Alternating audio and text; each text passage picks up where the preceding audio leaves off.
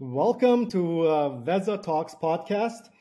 Uh, tune in as we delve into the digital world of entrepreneurships and uncover the strategies and tactics of successful online business leaders. Today, it's a pleasure to welcome Laura Erdem, is, uh, who is a senior account executive at Dream Data, focusing on closing the largest enterprise deals of the company.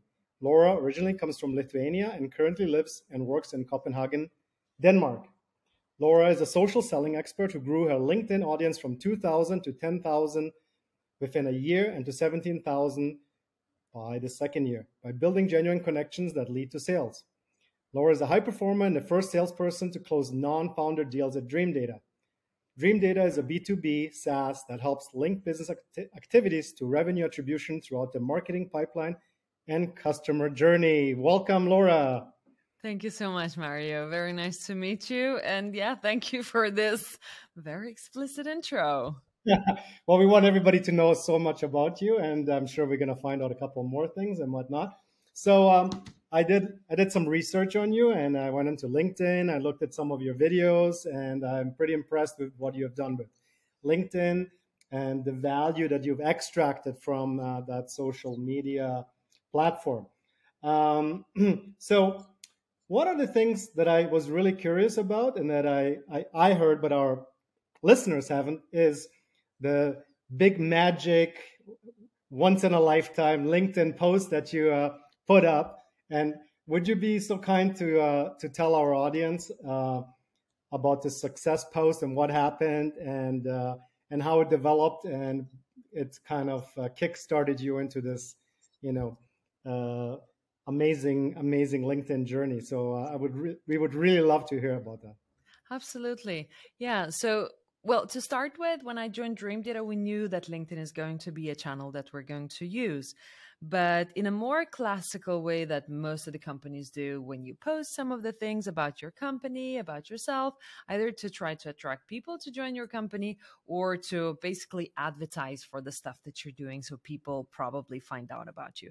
But what happened with that kind of at that time, it felt like a very big post that has happened that I like started the whole journey for us to focus much more on LinkedIn was that I shared a journey of a client that I've closed. One of the first clients that I've closed at Dream Data, which is a nice story in itself already. I've shared a screenshot of Dream Data of the full deal attribution on LinkedIn.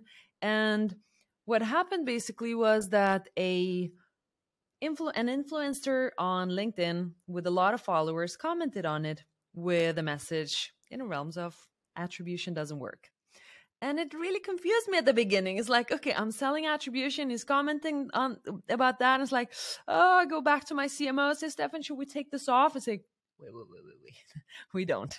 Now we're gonna ride on the wave of his followers because this is where the magic actually happens. While you're posting, if you're posting and relating with the influencers that are in the market in selling and talking with the same ideal customer profiles as you are, that could amplify your work a lot. And that's what happened. After that post, well, his comment got more likes than my full post. But after that post, we got top amount of visitors on our website throughout the whole Dream Data journey the maximum amount of marketing qualified leads that week, com- even comparing with the time when we announced our funding and stuff like that.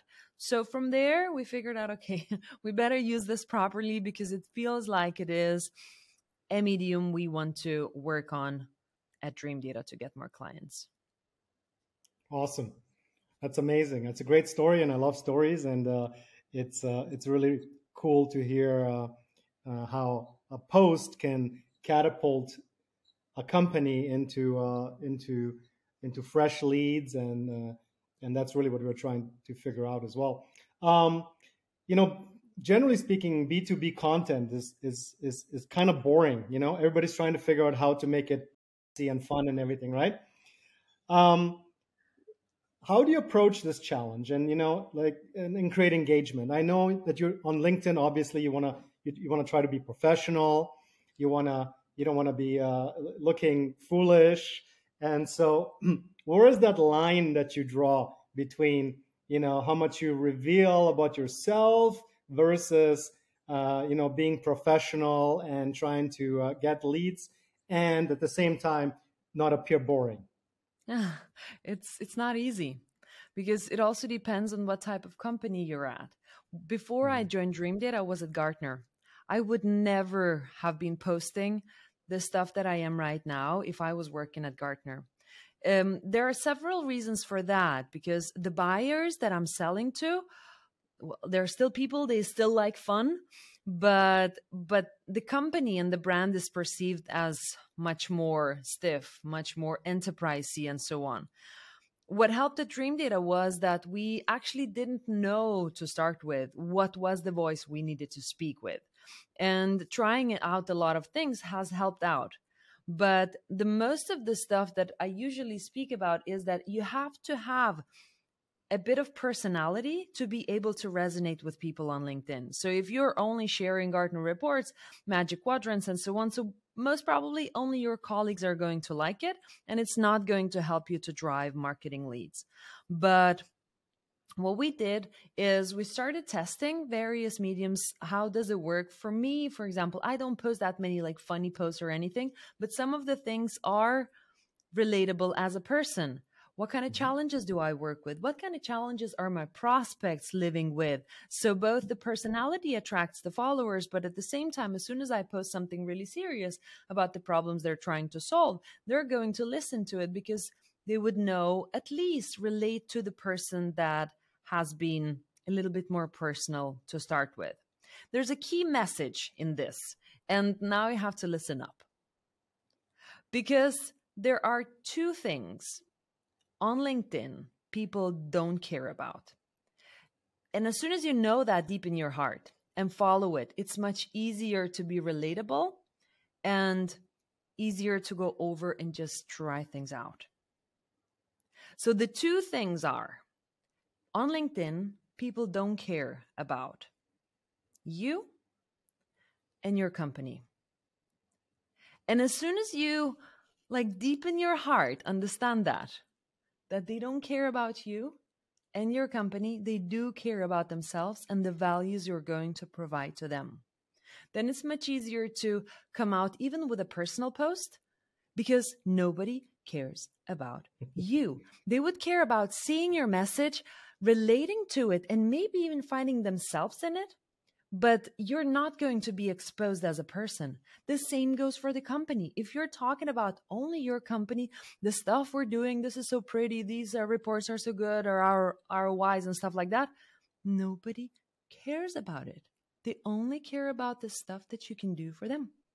And if you're able to go out with that messaging on LinkedIn, it will help you so much to test out things and to finally figure out what's working for your buyers.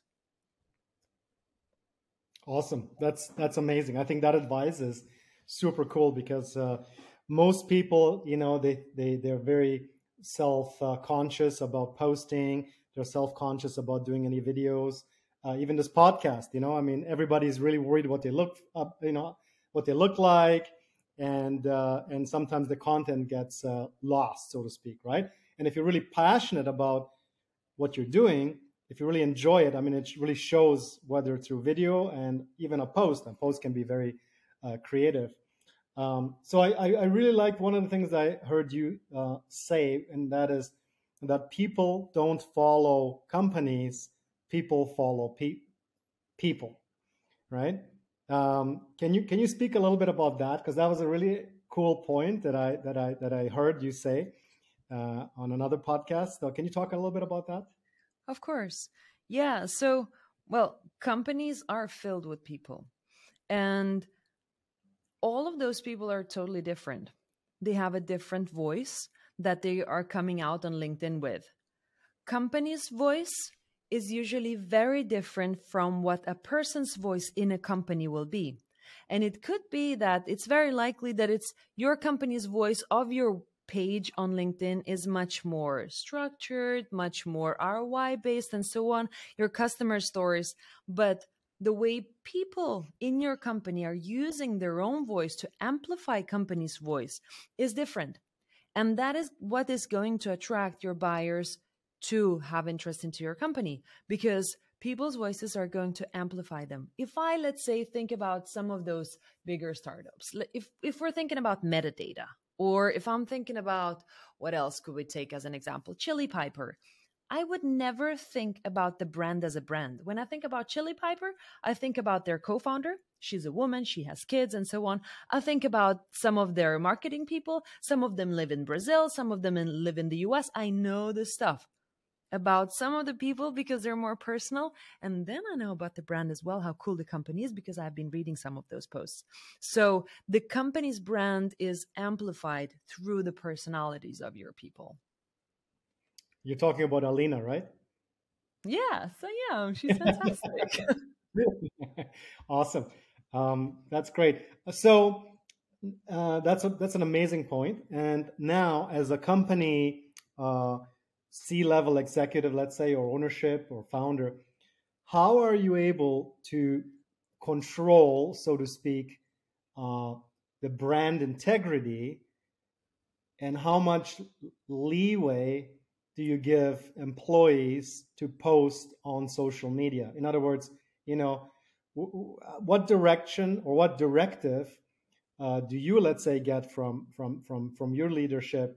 Uh, do they give you a carte blanche, or is it just uh, you know they know you, or you know, or is it just a certain amount of people that get that? So how, how does that work? You know, I think a lot of uh, founders and C-level people are going to be watching this podcast, and they're probably going to be interested in that. Yeah, absolutely. So it starts from there. I think that founders should not be trying to stop your the people to go out and be themselves. So if you're already starting to think we want to be on LinkedIn and we have to make sure that the brand guidelines are being followed, I think this is already a wrong direction. What you should be thinking about is that we want to be on LinkedIn and how can I show the best example for what I want people to follow? This type of thinking would guide you both to being a thought leader, doing it yourself. This will start from you. Because if you would start asking people to post on LinkedIn and to have their own personal brands out there, they need to look at somebody because very fast LinkedIn can start feeling like a social media platform. And why are we all building our personal brands there? Like, what's in it for the company? So, when you are, as a founder, as a C level person in the company, show yourself as an example, the ripples will show. So, post it as you would like people to do that, show a little bit of personality or not, and empower people to do the same. What we do, there are a couple of things at Dream Data that definitely empower people to have their voices on LinkedIn. We have a common Slack channel. Whenever somebody posts something on LinkedIn, we put that into that Slack channel. That helps on several layers because everybody would see that, okay, a C level person has posted on LinkedIn. So that means that it's fine that we are on LinkedIn as well. And the same at the same time, if that person hasn't posted on LinkedIn, watching the C level person do it and say, okay, so maybe I have to do it because they're doing it too. So they will start following you, even though sometimes it might not feel very comfortable. And you have to verbally empower them. You have to speak about that, that it is an important channel for us, but also what's in it for you. How can you use your personal voice to not just bring more sales to our own company, but also to build your own career, meet new people. Next time you're going to, I don't know, Alabama, you possibly have so many people to reach out to because you have such a big network out there. So it's both social for your future career and also you will become a better writer. So do it as you want them to do it by showing your own example. Mm, that's awesome. That's fantastic. So, do you feel like there's a pressure from either co-workers or leadership to post on LinkedIn, and probably not in your case because it, it really looks like you enjoy it and you love it. But do you feel like some of your coworkers who are maybe more shy or maybe they don't know what to post? Do you feel there's a, a pressure that, that comes with that uh, kind of, you know, mentality, I suppose? It does. And be aware that not everybody's going to be active on LinkedIn. So for us, for example, we do speak actively about it, how important of a channel it is. but and it's only the revenue generating team that is on linkedin like actively on linkedin sales marketing customer success and not everybody from all of the teams are actively posting they're aware that this is the channel that we want to work on but we're also all aware that their personality doesn't really match to like oh look at me or like look at all those posts. Maybe they want to do one post a month. That's fine as soon as we're aligned. That's all right. Somebody likes to do it every single day. That's fine too. And as soon as we notice that some of the posts maybe do not really match the way we would like to be speaking about it well we're going to have a chat about that. Not the first time not even the fifth time but if if that actually repeats then we might take up a conversation about it. But in a very lightweight so it doesn't even stop the person doing it. Maybe they're struggling. Maybe they mm-hmm. don't know how to do it but we haven't captured it haven't spoken about it one on one so link posting on linkedin is not for everybody and I don't think companies should be pressuring each and every employee to do it, but an open conversation always helps. Right. Well, that's that's really good advice. I, I like that a lot. Um, tell us a little bit about your LinkedIn schedule, uh, when you post, how much you post, uh, maybe even a little bit about uh, you know uh, how you go about the process. Is it spontaneous? Do you you know sit down on sunday night and plan out the whole week? Tell us a little bit about that. I think people would love to know about that. Yeah. It's much less structured than anybody could think it was. So um, i post every day. And the reason for that is because it helps me to keep the consistency. I exercise every day and i do the same with linkedin. I post every single day and there are days that are much more difficult to figure out what to post about then there's semi-structured process around it. There are several things. Okay so the way i plan my posts.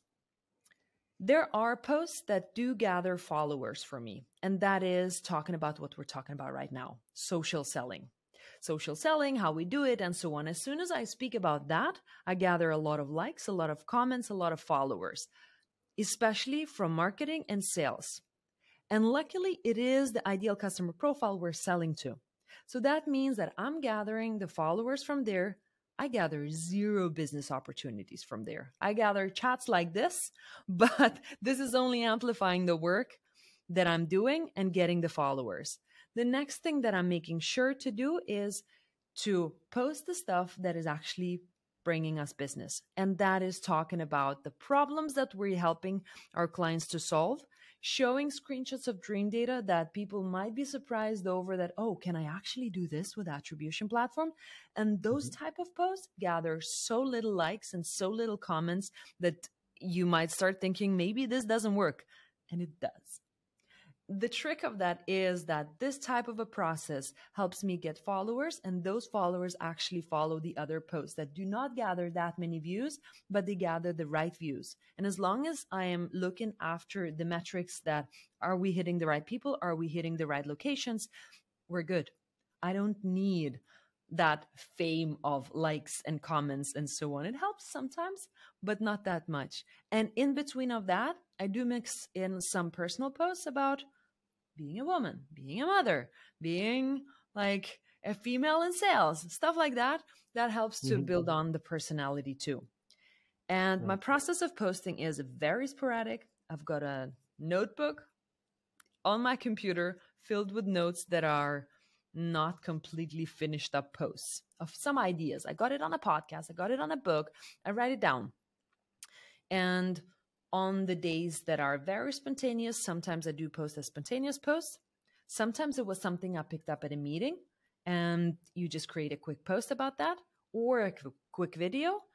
On the days where it's hard, I go into the list of ideas, pick something from there. On the days when it's really, really hard, I either go to my colleagues' posts and copy paste them and change some stuff on them, or go on my old posts, figure out which of them performed pretty okay well, and repurpose it again.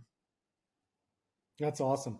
That's that's really interesting. I was just listening to uh, Joe Rogan's latest episode with uh, C.K. Lewis, uh, uh, and they were talking about how they create jokes and uh, uh, Rogan, Joe Rogan, basically sits in front of the computer every day and just writes, versus C.K. Lewis writes one word and and and literally just goes off that word and then he just starts thinking about different uh, ideas. So it's kind of interesting how you know a, a stand-up comedian has somewhat of a you know parallel way of of, of, of thinking about what they're, they're what they're creating, what they're going to be uh, uh, talking about, and people on social media as well or LinkedIn as well. You know, so it's uh, it's it's it's it's fascinating how different people that. use the creative process, right? That's awesome. So um, to uh, to go into a little bit of a different spin on on LinkedIn. So I bet that you probably get approached by uh, headhunters left, right, and center, uh, probably every every day or every you know a couple times a week, and that kind of thing. So what um, what would you say determines your happiness at a particular job? You know, is it money? Is it the perks? Is it the location? Is it you know the free uh, food? you know, what what is it that keeps you around in in a particular job? Because I, I imagine some founders are you know listening to this going, whoa, whoa, whoa, everybody's going to steal my my my good staff, right? I want Laura to work for me, right? So, what is it that basically keeps you at, at, at a certain uh, a company. Yeah, I think it's exactly the same as for everybody else. I mean, perks and location, it does matter to a limit or like a parking spot besides your office or whatever that is. but I think for the most people and for myself, acknowledgement at your work that you're making a difference in the work that you're doing is what's driving me to stay at Dream Data. And I'm crazy happy because I can see the growth of the company every time something good or even something not as good happens. We're speaking about that. That is being acknowledged, meaning that you don't feel an invisible person. No matter the size of the company, you want to feel that you're making at least a tiny bit of a difference for the target that we're going after. And as soon as there are some different things that are happening, within your sales process, on LinkedIn, wherever with the colleagues or whatever it is, the acknowledgement that you're getting is making you want to stay because the change in the other company, you don't know what you're going to get. Well, you know you're going to get 5% more in salary and a better location closer to your work, to your home or whatever it is. But mm-hmm. that mental support and strength is something that is very important to have nailed well at each and every company. And that, yes, you will get approached a lot on LinkedIn. And those approaches are very general as well. It's like, oh, I see that you're doing so good on LinkedIn. Do you want to work as an AE over here? It's like, why should I? I mean, yeah. why should I even consider? Because this is an amazing place. And and there you start to become even more picky because you love the place you're at that is empowering you so much that each and every outreach doesn't matter anymore. Right. No, that's amazing. That's uh, you know, something that a lot of entrepreneurs and founders they, they want to know about that because a lot of times people don't tell them, you know. And I know I started probably 10 different companies and uh, you know when I first started I, I I thought it was just about money, you know, like wow, how much money do you want? And you know, eventually I realized that you know not everything was about the money and that's really important for for people to know right? So that's that's a really really good point. Thank you so much for that. So i know you uh, have some time constraints. We have two minutes left. So i'm going to ask you one more question. That is uh, if you were in my spot what question would you have asked that i didn't ask you? Oh interesting. I don't know. Um what you could have asked hmm, i think my pet peeve is diversity at the companies as well. So, kind of, how can founders make sure that every type of a person who joins a company feels welcome? Because that is also the type of culture you're going to build. Meaning that if you're hiring, I don't know, handicapped people, you're hiring women or blacks or whatever. It does not matter, younger or older people. How can you make that culture in the company click that well that if we hired 10 more people of the same type, so to say, they would still be able to help the more diverse people to have that community feeling that I do belong. And even if I'm thinking in a different way, how can I be able to express that and not to feel different? And that is only done by having different opinions and being open for it. There are a lot of things that you can do to raise that, but making sure to hire more diverse personnel that does not look like yourself, does not sound like yourself, should not be something companies should be afraid of. And that's, right. I think that's very important. That's awesome. Thank you so much, Laura. That's fantastic. So give us uh, your LinkedIn uh, handle and uh, uh if you don't mind. My name is Laura Erdem. You can find me on LinkedIn and you can see my failures on TikTok if you prefer that as well. So, any questions or you would like to connect, find me on LinkedIn as Laura awesome. Erdem. Thank you so much, Great. Mario. Thank you so much, Laura. Really appreciate it. Thanks.